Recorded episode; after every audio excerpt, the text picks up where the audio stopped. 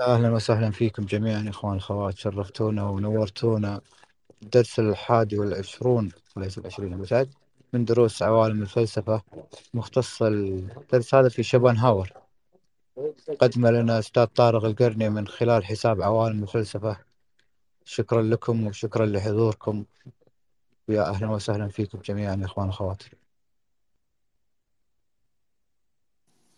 أهلا بالجميع. واليوم إن شاء الله آه، سنتحدث عن شوبنهاور.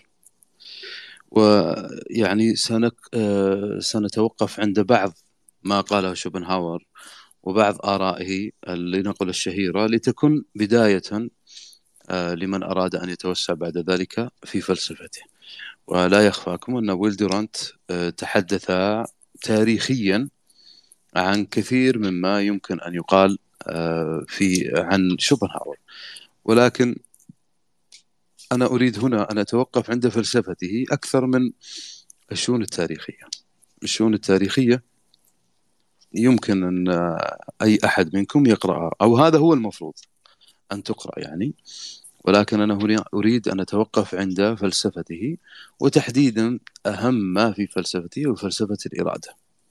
فلسفة الإرادة. لكن هنا لا بأس أن نتوقف عند بعض الأمور التاريخية التي ذكرها آه، ويلدرونت والتي هي مذكورة يعني عن شوبنهاور. شوبنهاور آه، ولد في عام 1788 1788 آه هذا التاريخ مهم جدا كما أن تاريخ 1818 مهم جدا أيضا في تاريخ شوبنهاور.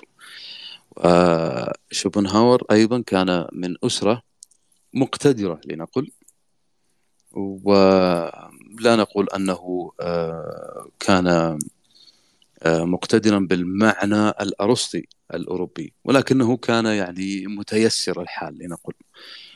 آه، أيضا كان متأثرا جدا بوالده في صفات معينة ومن والدته أيضا بصفات معينة. يشتهر عنه أنه تأثر بسبب والدته بسبب ظروف معينة والدتي لكن كما قلت أنني سأتجاوز مسألة التاريخ حتى نكسب الوقت. فسأدخل مباشرة إلى لنقل البنى الكبرى لفلسفته آه، وبعد ذلك آه، يعني ما بقية ما سترون في الكتاب هو تواريخ وأحاديث يعني عن يعني حياته الخاصة يمكن أن تقرأوها آه، دون أن نرددها. شوبنهاور كان يؤمن بأن سعادة الإنسان تتوقف على الإنسان نفسه أكثر مما تتوقف على الظروف الخارجية. هي تعتبر هذه الآن قاعدة عنده. أن سعادة الإنسان تتوقف على نفس الإنسان وليس على الظروف الخارجية. ولاحظوا أن هذه الفكرة فكرة ذكية جدا وعند تأملها ستجدون أنها فعليا مناسبة جدا للإنسان الذي يريد أن يتقوى يريد أن يبني إرادته بالمعنى الحقيقي. فلو لو تفكرنا الآن ما الذي يجعل الإنسان سعيدا وما الذي يجعل الإنسان غير سعيد؟ يعني نقول هكذا يعني بهذا الإطلاق. يعني ما هو ما سبب السعادة؟ وفي نفس الوقت ما الذي يجعلني غير سعيد؟ هنا أنا سأتوقف بعض الشيء عند بعض الأقوال في السعادة. باعتبار أن هذه الفكرة مهمة جدا عند آه عند شوبنهاور. السعادة لنقل بشكل عام أنها فكرة فكرة ذهنية وليست مرتبطة بالزمان. وتجدون عند السفسطائيين تاريخيا. هي تبدأ من ذات الإنسان للوصول إلى المكاسب عن طريق التعلم. يعني عند السفسطائيين في اليونان ونحن أخذناهم سابقا أن السعادة تبدأ من ذات الإنسان. أنا سأذكر أقوال على مر التاريخ بشكل عام عن السعادة. حتى تفهموا من أين أتت هذه الفكرة عند شوبنهاور. وأيضا لماذا هو متشائم؟ أيضا سنذكر بعد قليل السبب غير الشائع. فالسعادة عند السفسطائيين تبدأ من ذات الإنسان حتى تصل إلى المكاسب حتى تصل إلى ما يتكسبه الإنسان. عن طريق ماذا؟ عن طريق التعلم. التعلم هو الذي يجعل الإنسان يصل إلى هذه المكاسب. سقراط كان يرى أن الحكمة الحكمة هي السعادة. أن تكون حكيما أي أن تضع الشيء في مكانه الصحيح هذه هي السعادة الحقيقية. أفلاطون كان يرى أن السعادة هي الاعتدال. أن تكون معتدلا بين قو بين عقلك وشهوتك وانفعالك. الموازنة هذه بينها هي لب السعادة أو هي ماهية السعادة. أرسطو كان يرى أنها آه، علم وجودي. أكبر من كونها شعور داخلي. وهذه أيضا فكرة مهمة جدا عند أرسطو. لا يخفاكم أن أرسطو هو أول من أسس آه، ما نسميه الآن الأبحاث الأكاديمية. يعني طريقة البحث الآن الموجودة هي طريقة أرسطية. آه، كتاب بعنوان ثم فصول ثم عناوين ثم مباحث ثم يعني أقسام معينة في داخل المباحث. هذه كلها طريقة أرسطية هو من ابتكرها. ولهذا يرى هو أرسطو أن السعادة هي علم وجودي آه، أكبر من كونها شعور داخلي. وهي تبحث أي السعادة تبحث في تنظيم حياة الإنسان. فتوجهه إلى ما ينبغي عمله وما ينبغي تركه. وفي هذه الحالة تصبح لها مراتب السعادة عند أرسطو. المرتبة الأولى هي السعادة باللذة والسعادة بالشهوة. هذه لحظية. وهذه من أكبر أزمات التنوير بالمناسبة. التنوير يعني في عصر التنوير آه تجدون أن من الإشكالات الكبرى هي مسألة أن السعادة تكون وهذه بدأت بعد بيكون أن السعادة تكون بسبب العلم ذاته. يعني المعرفة المعرفة هنا هي التي تولد المعرفة السعادة. طبعا هذه الآن ستصبح بهذه الطريقة هي أشبه ما يكون بفلان الذي يقرأ مثلا حتى يكون سعيدا.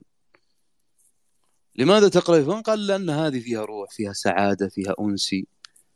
بهذه الحالة وهذا انتشر كثيرا في آه، في آه، في عصر التنوير هذه الفكرة. أن هذه الفكرة هي فكرة شهوانية وليست علمية. من كان عندك غريزة الشهوة هذه فتفرغها في هذا الذي تسميه علما. فما لم يكن العلم موصلا للعمل فهو شهوة لا أكثر. هذه الفكرة الآن هي فكرة تنويرية. بدأت وترعرعت في التنوير. ولهذا هذه تناسب المرتبة الأولى عند أرسطو. المرتبة الثانية عند أرسطو للسعادة هي الرغبة في المجد. يعني أن أصبح أن أصل إلى كذا. ولاحظوا ما زلت أقول أنني أحاول أحاول قدر المستطاع أن أركز على الأفكار التي سترونها عيانا في واقعنا عند تأملها. أن يكون عندك رغبة في أن تصل إلى مجد معين هذه سعادتي. هذه تجدونها كثيرا الآن؟ أن أصل إلى مثلا بما أننا نتكلم عن مثلا بما أننا في مواقع تواصل أن أصل إلى عدد متابعين كبير هذا نوع من المجد الذي أصل له. فأسعد.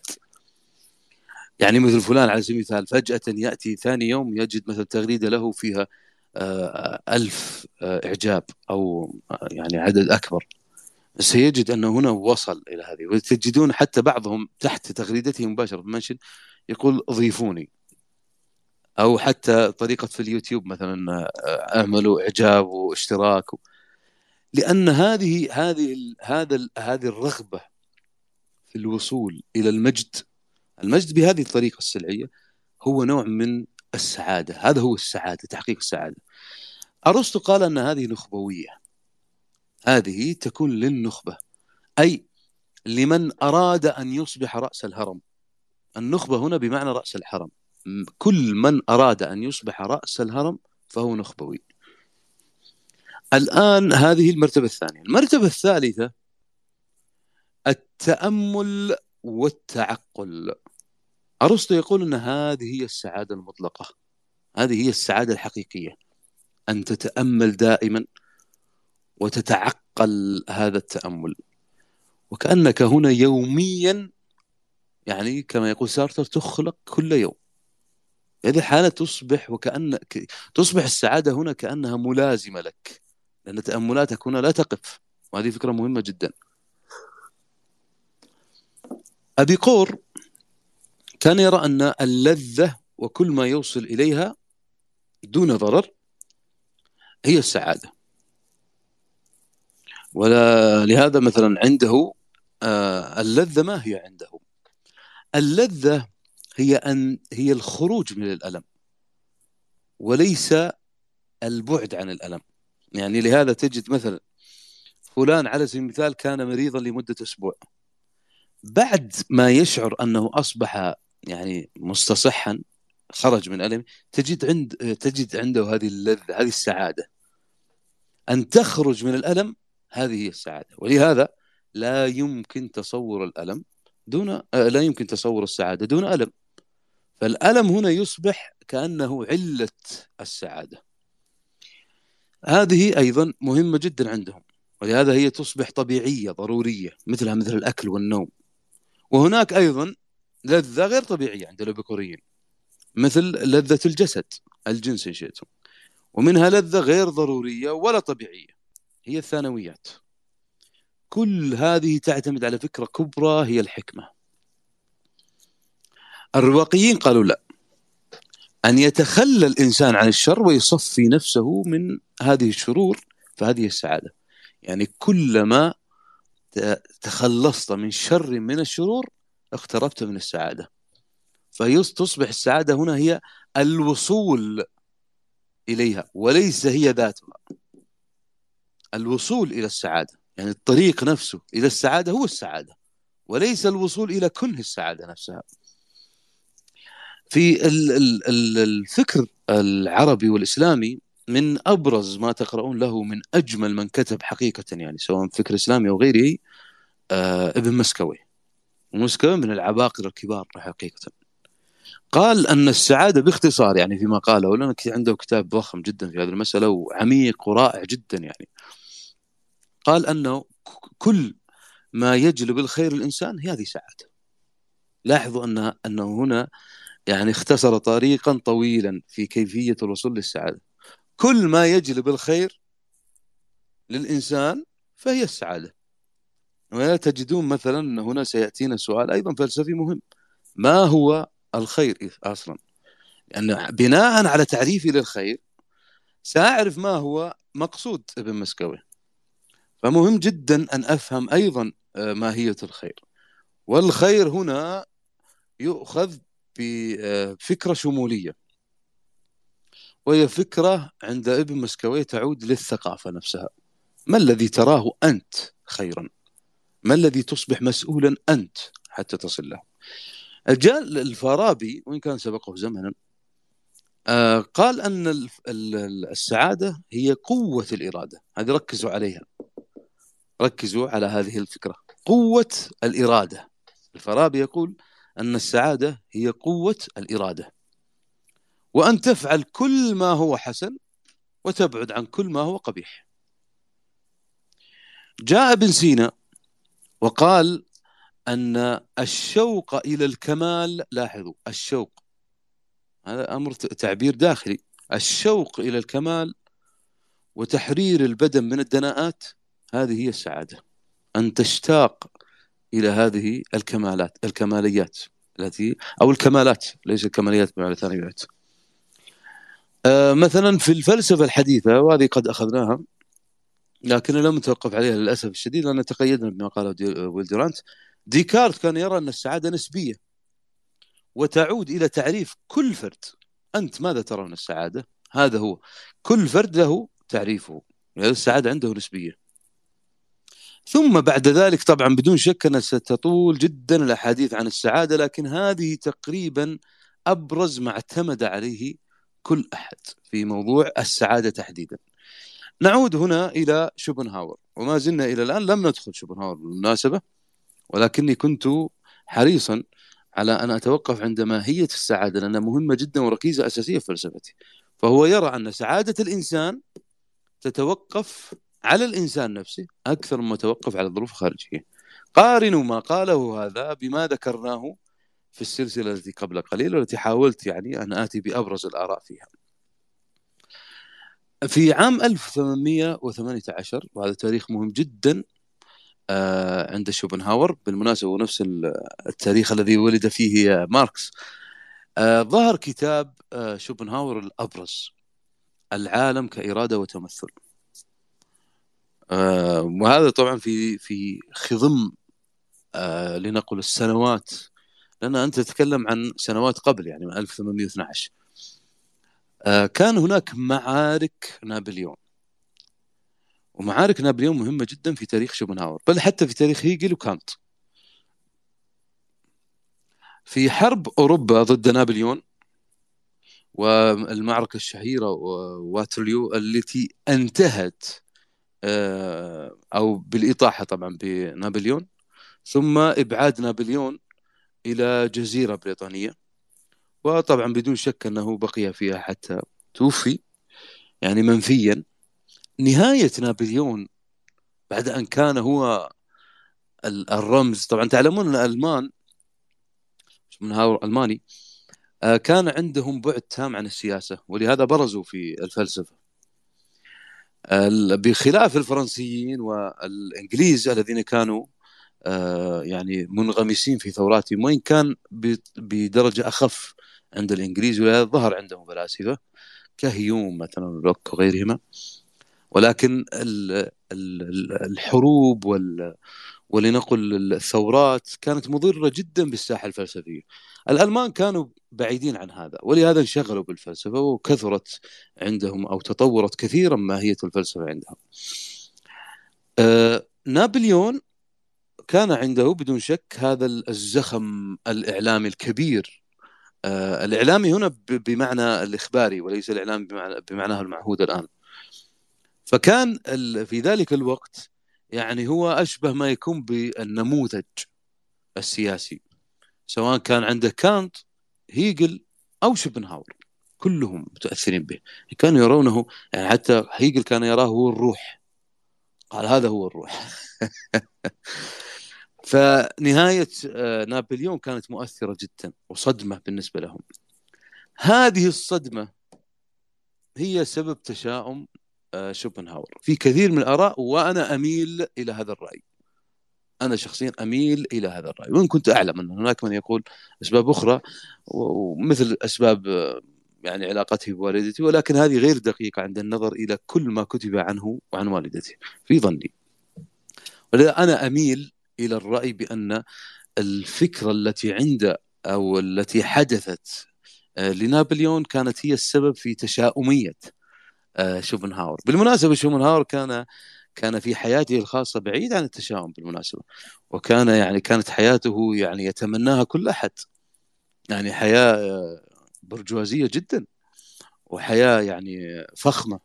وإن كان لم يعطى حقه حقيقة يعني لكن كانت يعني حياته جدا جميلة فبعيدة جدا عن كتاباته. لهذا هو كتاباته كتابات ميتافيزيقية إن شئتم أكثر من كونها تحليلا لواقع معاش. فهو بهذه الطريقة آه ولعل حتى ويل دورانت يعني آه يميل إلى هذا الرأي يعني من المؤرخين الذين مالوا إلى هذا الرأي. هنا تأتي فكرة الإرادة ولهذا اهتم بها كثيرا لهذه الأسباب التي ذكرناها. مفهوم الإرادة القديم ويعني لعلنا حتى نحن تحدثنا عن آه، في العصر الإغريقي تحدثنا عن آه، أيضا آه، مفهوم الإرادة عندهم وهو قديم بل هو أقدم حتى من هذه. حتى لما تعودون مثلا إلى البوذية مثلا أو البراهم طبعا البوذية التي نشأت في القرن السادس قبل الميلاد أو البراهمة مثلا التي نشأت الثاني عشر قبل الميلاد. يعني في الفل... لنقل في الفلسفات الهندية القديمة أو الديانات أنا أقول ديانات أو التعاليم إن شئتم أو حتى التعاليم التي من اليوغا.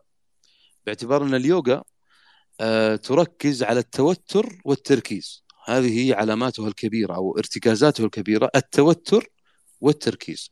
يعني التوتر بأن تخرج كل العوامل الخارجية والتركيز أي أن تركز على ذاتك الداخلية. قارنوا هذه الفكرة أيضا بمفهوم السعادة. آه، هنا ضعوا في اسفل الصفحة هامش وهو أن شوبنهاور انغمس كثيرا بما كتب في الحضارة الهندية. نعود إلى المتن. الآن في العصر الإغريقي بدأ الاهتمام بكثرة وبنوع من التفصيل الفلسفي في مفهوم الإرادة. آه طبعا هذه الفكرة الآن ستكون قديمة. ومن أبرز المدارس التي اهتمت بهذه هي الفلسفة الرواقية. ولهذا عندهم شعار أن كل شيء جسماني وإن كل شيء لا يتم إلا بالإرادة. وتعلمون أن في وقت كبير ولهذا حاربهم جدا حاربهم كثيرا آه، أفلاطون المدرسة الإحيائية. المدرسة الإحيائية هذه كانت عندها إشكالية كبيرة جدا. وحتى في عصر التنوير كان عندهم مشكلة من المدرسة الإحيائية. نستطيع أن نقول أن أبرز مشروع في التنوير أبرز مشروع في التنوير كما قررت مدرسة فرانكفورت هو فكرة فك السحر عن العالم. ما معنى فك السحر عن العالم؟ يعني التخلص من الإحيائية كيف؟ الإحيائية اللي تقول أن في ثمة في كل شيء حياة حتى الجمادات فيها حياة. الفكرة لا تستقيم مع هذه مع هذه لنقل الأفكار الفلسفية التي تمتح من ضرورة البقاء في حيز الإنسان لا في حيز ما وراء الإنسان. لكن شوبنهاور ليس منغمسا في هذه الفكرة وإن كان لا يردها. ولهذا الإرادة عندهم عند الرواقيين تحديدا خاضعة لحتمية الضرورة. الإرادة هي جوهر الإنسان بهذه الطريقة. وهنا وافقهم شوبنهاور. فهنا تأتي بلورة فكرة الإرادة. من كل ما سبق من مفاهيم السعادة التي أخذناها بطولها أيضا من المفاهيم الكبرى في التعاليم الهندية وتحديدا عند كما قلت عند اليوغا تحديدا تركيزا على مسألة التوتر والتركيز. اليوغا كلها تقوم على هالفكرتين التوتر والتركيز. هنا تأتي فكرة الإرادة كأنها ضرورة ضرورة حتمية لا بد منها. شوبنهاور كان يرى أن الكون كله أساسه الإرادة. كل الكون أساسه الإرادة. الإرادة عنده لا تعني الاسترشاد بالعقل لكنها كما يعرفها في الإرادة العالم كإرادة تمثل هي المعبرة عن الحياة بنفسها. كاندفاع أعمى لا عاقل نحو الحياة. الإرادة هي أن نريد وأن نرغب. ومن ثم فالإرادة هي الرغبات والاندفاعات والميول من كل نوع.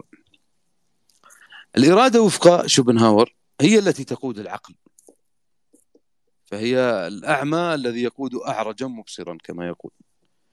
ولهذا تأتي قاعدته الكبرى التي أصلها واستفادها من آه، سبينوزا وهي فكرة نحن لا نريد شيئا لأننا وجدنا أسبابا له لكننا نجد أسبابا له لأننا نريده. هذه فكرة مأخوذة من ماذا؟ من الإتيقة عند سبينوزا التي تقول سبينوزا يقول لا نرغب في الأشياء لأنها طيبة بل نعتبرها طيبة لأننا نرغب فيها. يعني بمعنى أن نوظف الشيء كما نريد. الآن الإرادة هنا ويعني هذه أيضا ستأخذنا لفكرة مهمة عنده. الإرادة لا تنشأ بأصلها من الإنسان وإنما توجد لديه. هنا فكرة أيضا يعني تجعلك ولهذا تعلمون أن شوبنهاور كان يعني ميالا أنا لا أريد أن أؤكد هذه الفكرة لأني ما زلت إلى الآن ليست يعني ليست مرجحة عندي على الأقل. لكني سأقول هنا من باب الذكر التاريخي أنه ميال إلى المثالية الذاتية. ميال إلى الذاتية المثالية الذاتية. ليس إلى المثالية المطلقة كما كانت عند هيجل ولكنه ميال إلى المثالية الذاتية. وهذه في النفس منها شيء لكن لا بأس أن أذكرها من باب يعني نقلا للأمانة العلمية ما دمنا نتدارس هذه الفكرة يعني. هي خاضعة الإرادة هنا لتحديات الزمان والمكان. لماذا؟ لأنها واحدة مستقلة. هي فوق ذلك حرة حرة. لا تخضع لقانون حتمي. هذه الفكرة هنا أيضا فكرة ستجعلها إرادة كونية هنا كلية. هذا هذا هو فكرة المثالية الآن. أنها معنى كلي لكنها ذاتي لارتباطها بالإنسان. ولهذا هو انطلق من آه، شوبنهاور آه، من فلسفة كانت وتأثر جدا في هذه الفكرة. تأثر في فكرة كانت الكبيرة التي هي الشيء في ذاته. هذه فكرة كانتية. وبنفس الوقت هو نقدها وطبعا كان معجبا جدا بكانت وينقده. وكان أيضا يلعن هيجل في كل مجلس. هذه الفكرة أيضا يعني يجب أن تكون حاضرة عندكم. وسبب عدائه لهيجل هو بعد محاضرة شيلينغ التي كان شوبنهاور وكيركغارد أحد حضوره حضورها. فبعد ذلك أصبحت هذه العداء أو هذا العداء كبيرا يعني بينهما. ولهذا هو اعتبر هو نفسه شوبنهاور أن كانت كان متناقض في فكرته. وقد جعل مصدر الإحساس الشيء في ذاته. لهذا كان يقول إن ما ينطبق على التجربة من صور وقوانين لا ينطبق على أشياء في ذاتها يعني قاعدة كانطية. وبهذا عند شوبنهاور كان ينكر انطباق العلية على الشيء في ذاته. فكان في قول هذا يناقض قوله الأول. هذه الآن رؤية شوبنهاور وإن كان رد عليه فيها. شوبنهاور يرى استحالة وجود الشيء في ذاته خارج التجربة. ودائما ما كان يؤكد متفقا مع كانت فيها أنه لا يمكن الانتقال من هنا إلى هناك يعني من العالم الظاهري إلى العالم النوميني. لكنه يؤكد الجوهري. لكن كان دائما ما يؤكد أنه بإمكاننا أن نحس بهذا الشيء في ذاته. يصبح عند شوبنهاور العالم كتمثل الآن كتابه ما اسمه العالم كإرادة وتمثل. ما معنى تمثل؟ هو عالم الظواهر. ما معنى العالم كإرادة؟ هي عالم الحقيقة الجوهر. هذا معنى عنوان كتابه الذي عليه بنى كل الكتاب.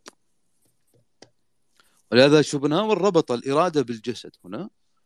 فكل فعل حقيقي أصيل ومباشر من أفعال الإرادة يكون في نفس الوقت فعلا مرئيا من أفعال الجسد.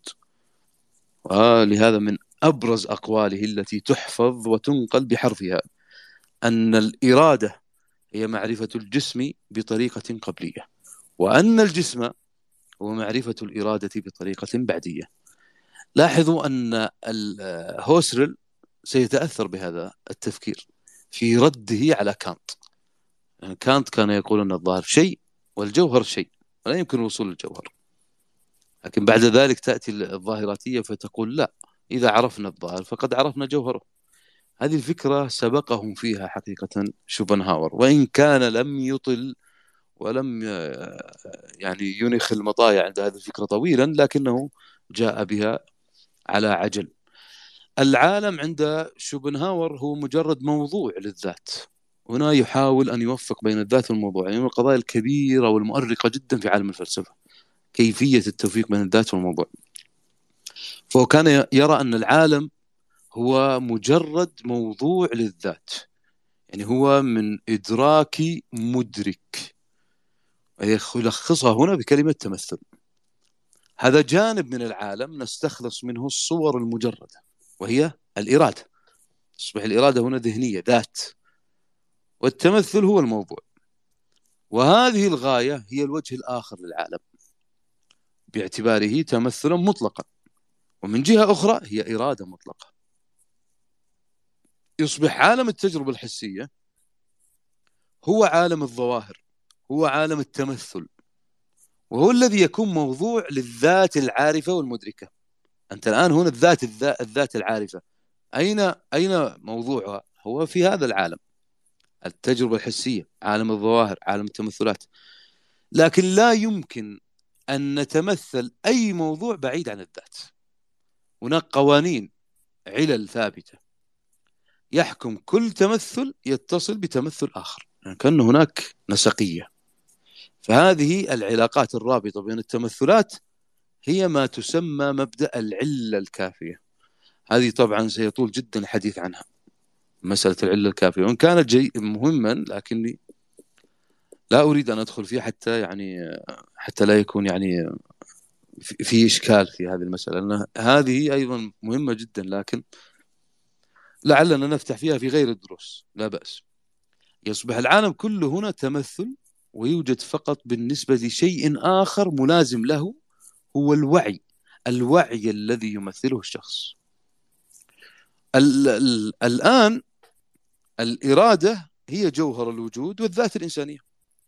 وليس الفكر كما كان عند كانت مثل ما أخذنا الم... في درسنا الماضي. لأن الإرادة هي الشيء في ذاته والحقيقة المطلقة أيضا.